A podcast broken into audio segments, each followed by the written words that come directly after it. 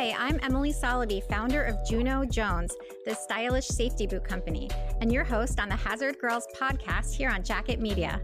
I'm so honored to host this show where I get to chat with Hazard Girls about their careers. Hazard Girls is an online community for women working in traditionally male dominated fields. On our show, you'll get to hear from these amazing women about the path that led them to their current careers, challenges they've overcome, advice for other women in entering these industries, and more. Susie Martinez is payload systems engineer with Blue Origin, a commercial space company whose mission is to increase access to space through reusable rockets. There, she is responsible for understanding the interactions between payloads and the aircraft subsystems to participate in aircraft system design cycles and testing. She was previously an engineer and flight controller for NASA. Susie comes to us through our partnership with Reinvented Magazine, where she is one of the outstanding women in STEM featured in the 2023 Princesses with Power Tools calendar. In addition to being passionate about space and engineering, Susie is also passionate about fashion, which we can definitely relate to here. and she is all about inspiring women to break the glass ceiling in STEM. Susie is also a member of the group Women and Girls in Science, Technology, Engineering, and Mathematics, and a mentor and mentee. I love that that you, that you can be both in a world of, in the world of SciComm. So welcome to the Hazard Girls podcast, Susie. Thank you so much. That was a much better bio than I could have written. So okay, excellent. glad, glad we got it right. Yeah, no, that's perfect. I know you're having a crazy week this week at Blue Origin and in your, in your work. So thank you so much for taking the time to be with us for a little while this morning. Um, I want to hear I would love to hear uh, all about you know your childhood and how you even got interested in the field of engineering. Yeah, absolutely, and thank you so much for having me. I really appreciate you being uh, flexible with your schedule, and so sorry that I've been so busy this week. Um, but what really got me interested in STEM when I was younger is my dad. Actually, he is a mechanic and he really took it upon himself when my I have a twin sister when my twin sister and I were younger to make sure that we were both very um, adept in learning how cars work and how to change your oil and how to change your tire and all these kind of stuff. And he started really young in the sense that we were learning engineering skills when we were young, right? So we were trying to make sure that we were independent in that way because he always wanted to make sure that if we ever got stuck somewhere that we were not scared and that we could figure it out all of on our own. And so he really got that engineering mindset in me very young. And then he was also very interested in space. When he was young, his dad was also interested in space and actually took them to the Apollo 11 launch. Um, wow. Um, which is insane. And when I got my first NASA internship, he hadn't told me that before I got my NASA internship. And he was like, Oh, yeah, make sure you tell like all of your new friends. Like, I saw the Apollo 11 launch. And I just went, You did what? Oh my gosh. Yeah. So he like got to see the Saturn V launch, which is crazy. Um, yeah, so he was just like really interested in space and STEM and and mechanics and that kind of situation. So it, it just kind of made sense when I was in high school looking to see where I wanted to go next that I kind of just naturally pursued an engineering uh, background. Isn't that amazing that your dad thought it was the most normal thing in the world? Absolutely. Yeah. He was like, oh, yeah, by the way, I saw the Apollo 11 launch. And I was like, why didn't you tell me this? Oh my gosh. Yeah but it says a lot about your upbringing and how it was such a part it was he was so casual about that he, fact that he was there that it was just such a part in, ingrained in the way you were brought up and your life and i think that's wonderful. And you know I, I don't know if you knew this but a lot of the women that i've interviewed on the hazard girls podcast have told me a very similar thing that and I, have talked about this before but that their dads or their grandfathers were so instrumental in teaching what they knew and just instilling that sense of um, doesn't matter you know that you're a girl we're not i'm not like we're going to teach you something different. Yeah exactly. And i i remember when i first started doing SciComm i had like this little template out for engineering week because engineering week's in march i think actually coming up on it again. Um and i had this template and it was like where do you work? Like what is your major? You know how did you get into stem? And 90% like what you just said 90% were like oh my dad was in like my dad was the reason that I got into STEM. Like it's so cool how instrumental like that can be. Even when you're young, you're not even realizing, oh, this is like something that I could be interested in. This is just, oh, I'm hanging out with my dad and he's showing me some cool stuff, right? yeah. So I think I hope we need to start getting dads to listen to this podcast. Absolutely. dads, you must listen. Sure dads with daughters, you must listen to this podcast. Yeah, because I, I think if, if dads who don't already, you know, aren't already in, in these fields if they heard about this and how much they can have an impact on their daughters' lives, whether it be, um, you know, so, something in sciences or mechanics, like you were saying, yeah. or you know, anything, any of the trades that lots of dads do, if they could pass that on to their to their girls, just think how many more women we'd get. I agree. I, I remember I took a welding class in college as part of my uh, curriculum. And my dad was so excited. He was like, Yes, you can weld this for me. And I was like, I don't know. I don't think you, like, if you want to look pretty, like, I'm not the person. He goes, It doesn't matter. It just needs to stay together. And I was like, Okay, well, let's do it. Like, yeah. And he had that confidence in you. I love that. Okay. So then, so this is how you got interested in it. And, and when did you first learn about NASA? Because I, I read that you it was your dream to work at NASA one day. Yes. So I am from a very small town in Kentucky in rural Appalachia. And I actually have a couple of mentors that work at NASA from the same area, which I think is kind of funny. Um, but if you've heard of Homer Hickam, he's from centrally the area that I'm from, like very rural. Um, and I always wanted to work at NASA. I was always interested in NASA. I was always interested in space and like what is the future of that. Um, but it always seemed like a pipe dream, you know, because of where I was from. And I was homeschooled um, until college. Like my mom was instrumental in my scientific upbringing. She was our, my twin and I, she was our teacher. Um, mm-hmm. And I praise her and thank her every single day for the way that she raised us. But when I went into college, I was like, oh my gosh, if I can just get out of here with any kind of degree, like that'll be good enough for me. I remember um, sitting in the parking lot of my community college and I was crying my first day of school because I'd never I'd never been in a learning environment like public education before. Um, and it was scary, you know. Yeah. And so thinking about going into this scary, you know, quote unquote scary world for somebody who'd been homeschooled their whole life and thinking maybe I'll get to do what I've always wanted to do, which is work at NASA. So I went to my community college, and my twin sister and I became really involved in the student government. She was the president, and I was the vice president. And our student government advisor, her name is Aretha Murray, she had this NCAS pamphlet, and NCAS is National Community College Aerospace Scholars. It's a program that, that NASA's been doing since like the 80s, and she had a pamphlet from like 1992, which was like four years before I was born. It was so old. It had it was like faded, you know, it was like th- a threefold little pamphlet. She was like, "Oh, I found this in my desk when I was moving offices. I think you should apply to this." And I was like, "Okay, whatever. Let's do it." So it had like a little NASA sticker in it. So she gave me the NASA sticker and she was like, "Find this website and apply to. I don't even think the website was the same anymore. That's how yeah. old it was. So yeah. I just searched NCAS.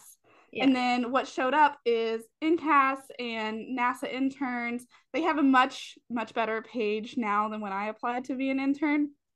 But it was it was it was kind of it looked a little sketchy. I was like, I'm not really sure what I'm applying to. And actually, in fact, I thought I was applying to NCAS, which is a one week program where community college students all over the country come to one of the designated NASA centers and they build a robot and they kind of fight for it's not really a fight. It's um they use their robots to complete this course and that's what I thought I was applying to, which was one week. And I think the one I applied to was at Kennedy Space Center in Florida.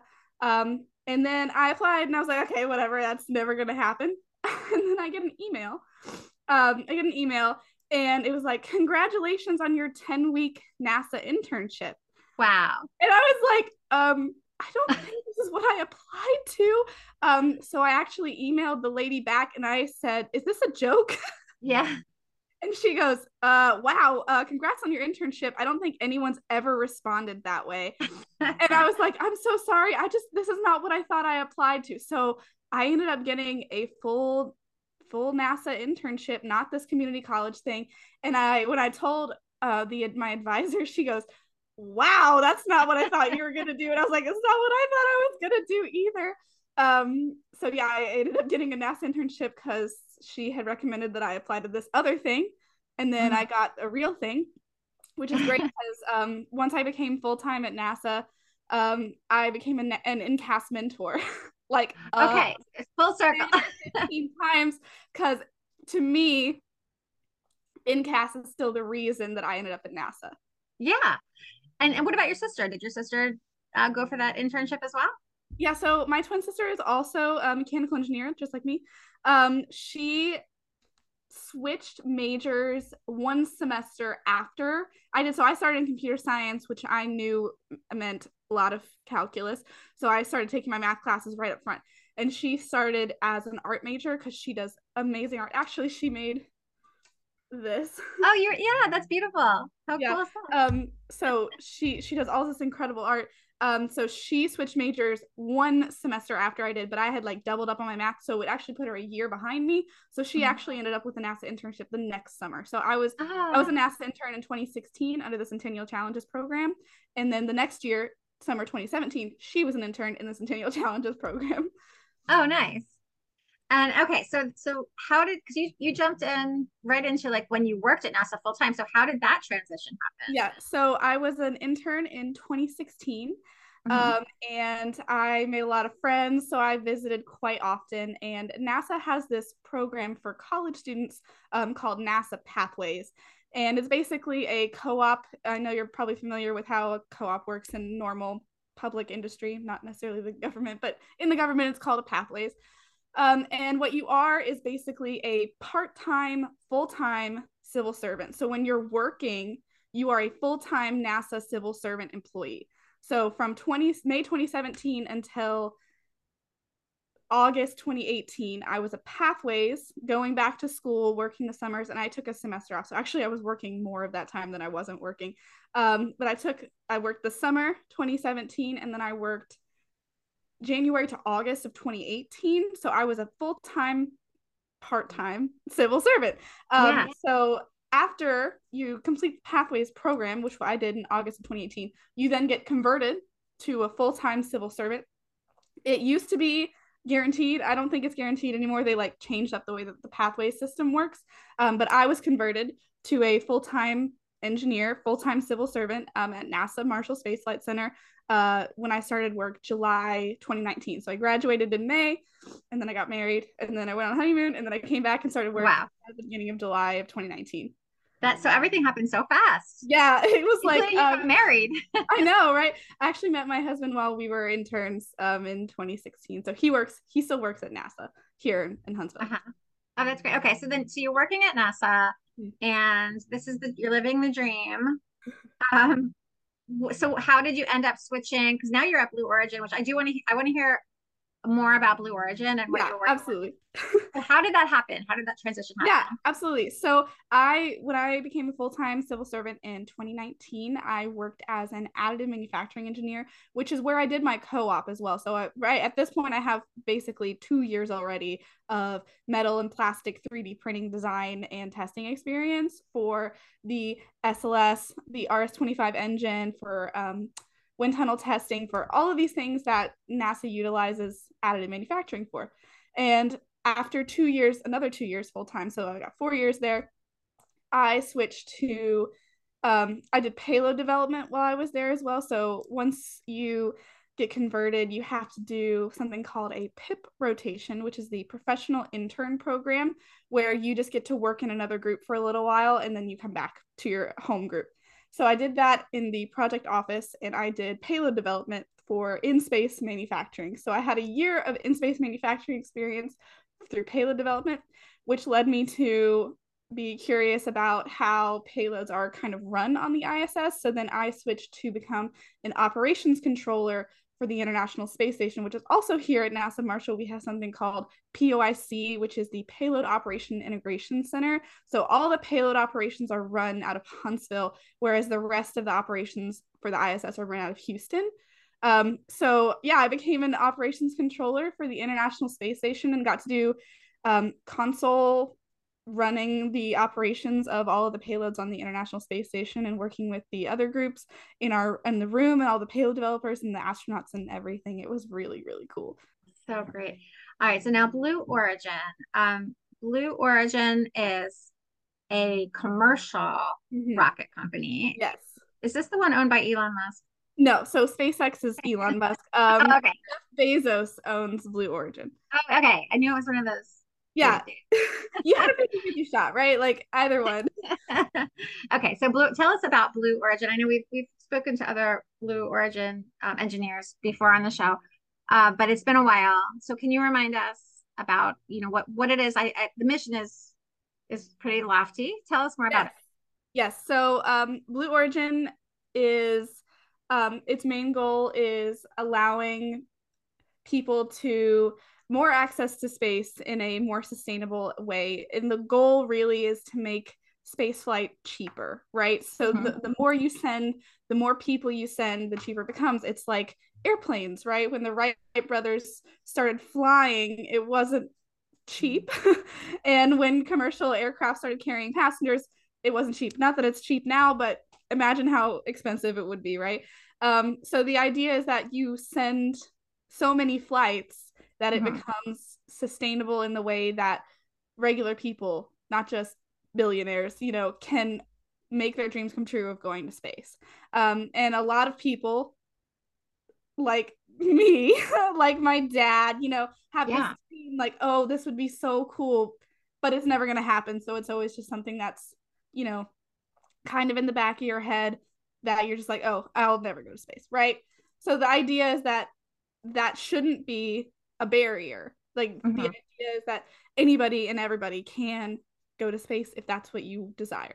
So they have all these programs they're doing. Um, we're building engines. We have the new Shepard flights, which everyone is mostly familiar with Blue Origin through the new Shepard flights. The very first flight was on the anniversary of the Apollo 11 moon landing, and it was Jeff and his brother and Wally Funk and another person that I don't remember. Um, and they had this, it was their first human flight and it was awesome. But they've done quite a few launches since then. And actually, one of my friends, uh, Katya, went up on one of their flights and she was the first Mexican born woman in space. So that was really cool. Um, We've had her on the podcast. Oh yeah, she's yeah. she is so great. And she's one of my friends when when she told us she was going to space. Oh my gosh, I was I mm-hmm. cried for like 3 days. yeah, I know. It was great. But that's how most people know Blue is through the new Shepard flights. But we also are building a larger, higher power rocket called New Glenn. And I'm actually working on a project called Orbital Reef, and it is basically a new generation space mm-hmm. station. And it's kind of the answer to what's going to happen to long long-term sustainable space living once the ISS is no longer in space. So we're I'm working payloads for the or- Orbital Reef space station and how that's going to look and what that is kind of going to be developed like in the science side we're still trying to figure that out so it's really kind of the bottom floor the ground floor of what payloads and what like long-term sustainable living in space is going to look like right now which is so exciting. I've never yeah. worked on anything like this ever. Um, coming into the iss on its 20th anniversary you never had any input on oh we should have this size or what if we did it this way? And it's kind of every single day is a new discovery and it's really exciting to see how your inputs like are affecting the future of space travel wow yeah so incredible and it's, it's not surprising that you're you know you're with your enthusiasm and all your hard work um, that you've gotten so much attention for the work that you're doing um, so you just it's well deserved and oh, thank you. Of, you're welcome and one of the things that I'm talking about is, of course, the Princesses with Power Tools calendar.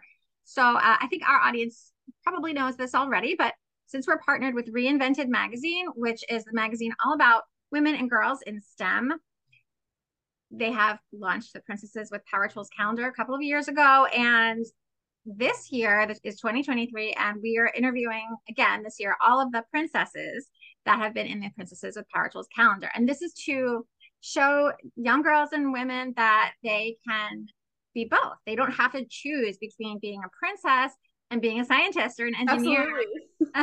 Or working for NASA. So that and that's that's what you're representing. So can you tell us about what character you chose?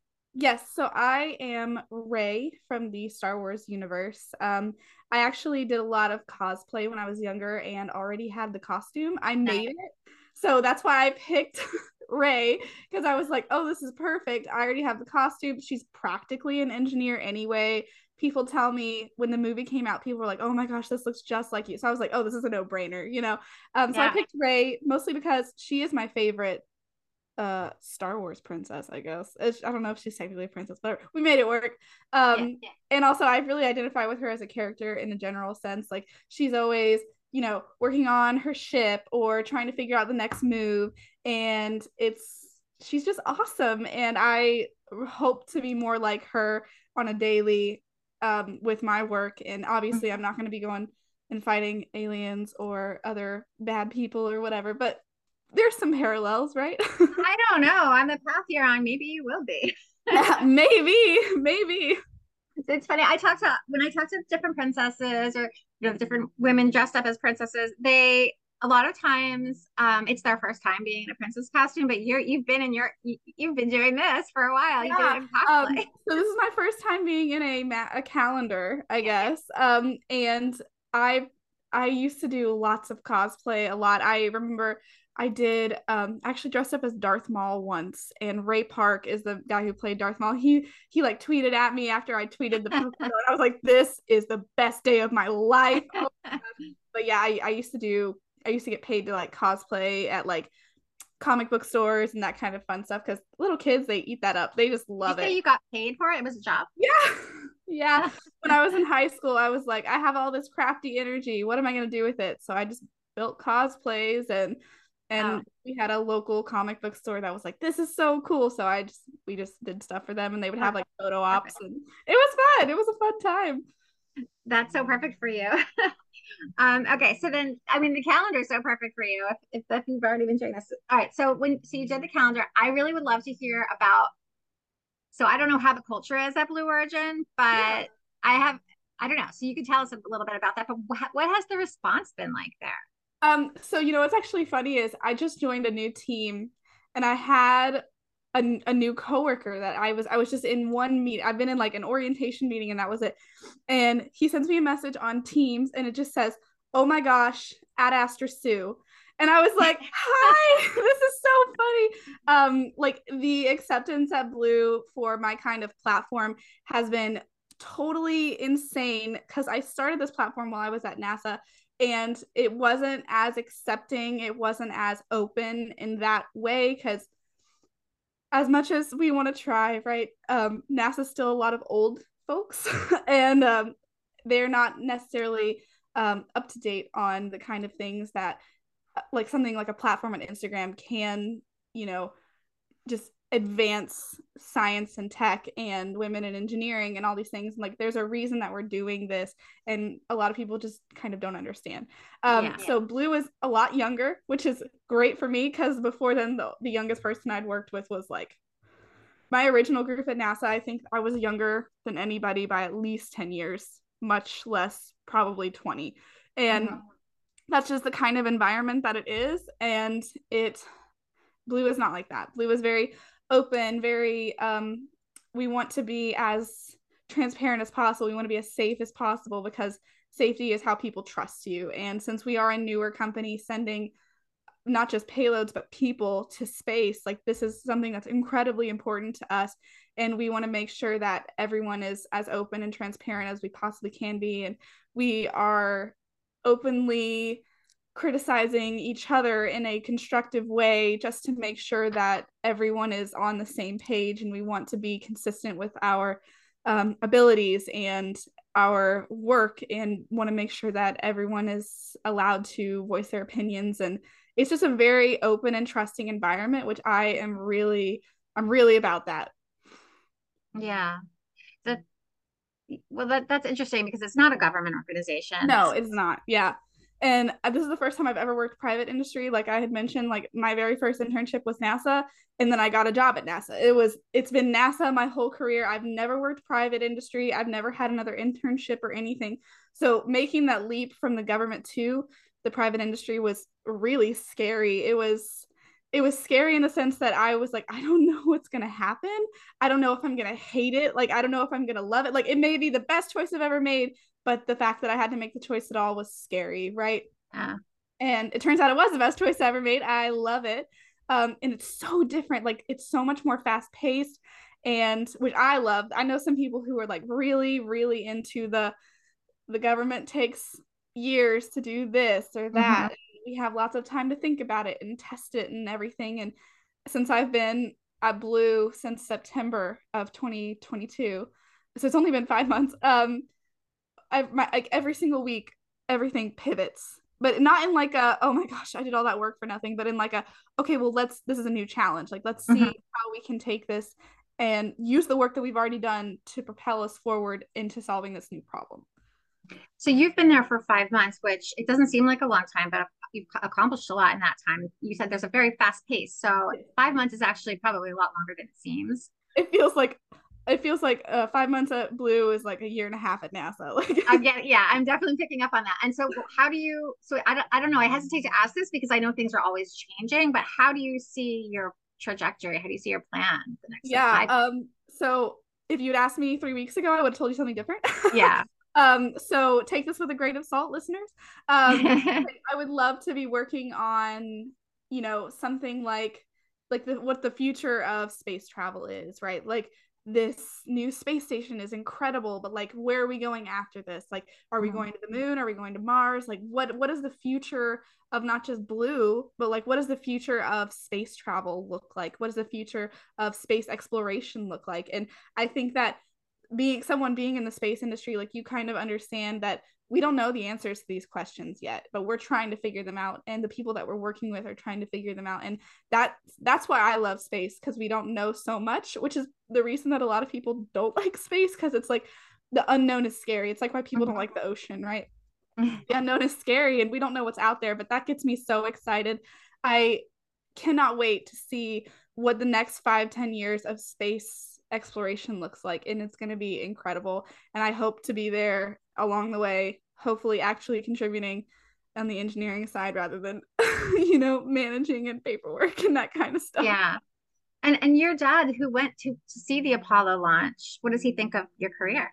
He loves it. He he is he just could not believe that this was the path that that was allowed me Mm-hmm. It's still just every single time I'm like, hey, dad, I did this. He's like, oh, that's so cool. Like, that's so cool. And it, it just makes me happy because oh. not only am I getting to live my career, but it's like a little bit of him with me as well. Yeah. And he's still alive. This made it sound really sad. Like he's he's still around, you know, very active, having a great time. he, your family must be so proud of you, and we are super proud of you. And it's such an honor to have you on the show. Susie, and that's Susie Martinez. And that is at at Astra Sue A D A S T R A S U. Right, that's your Instagram. So payload systems engineer with Blue Origin and Princess with the reinvented magazine Princesses with Power Tools calendar. Thank you so much for joining us and Thank for sharing you. so much. Thank you, you so really... much for having me. I really appreciate it. And thanks for being flexible again. of course. Yeah, it's our honor. Thanks, Susan. Thank you. You have been listening to the Hazard Girls podcast on Jacket Media, sponsored by Juno Jones, the stylish safety boot company. That's junojonesshoes.com. And you can go there to learn about our steel toe boots and to join the Hazard Girls community. I'm your host, Emily Soloby. Thanks so much for listening. We'll see you next week. This podcast is a part of the C Suite Radio Network. For more top business podcasts, visit c-suiteradio.com.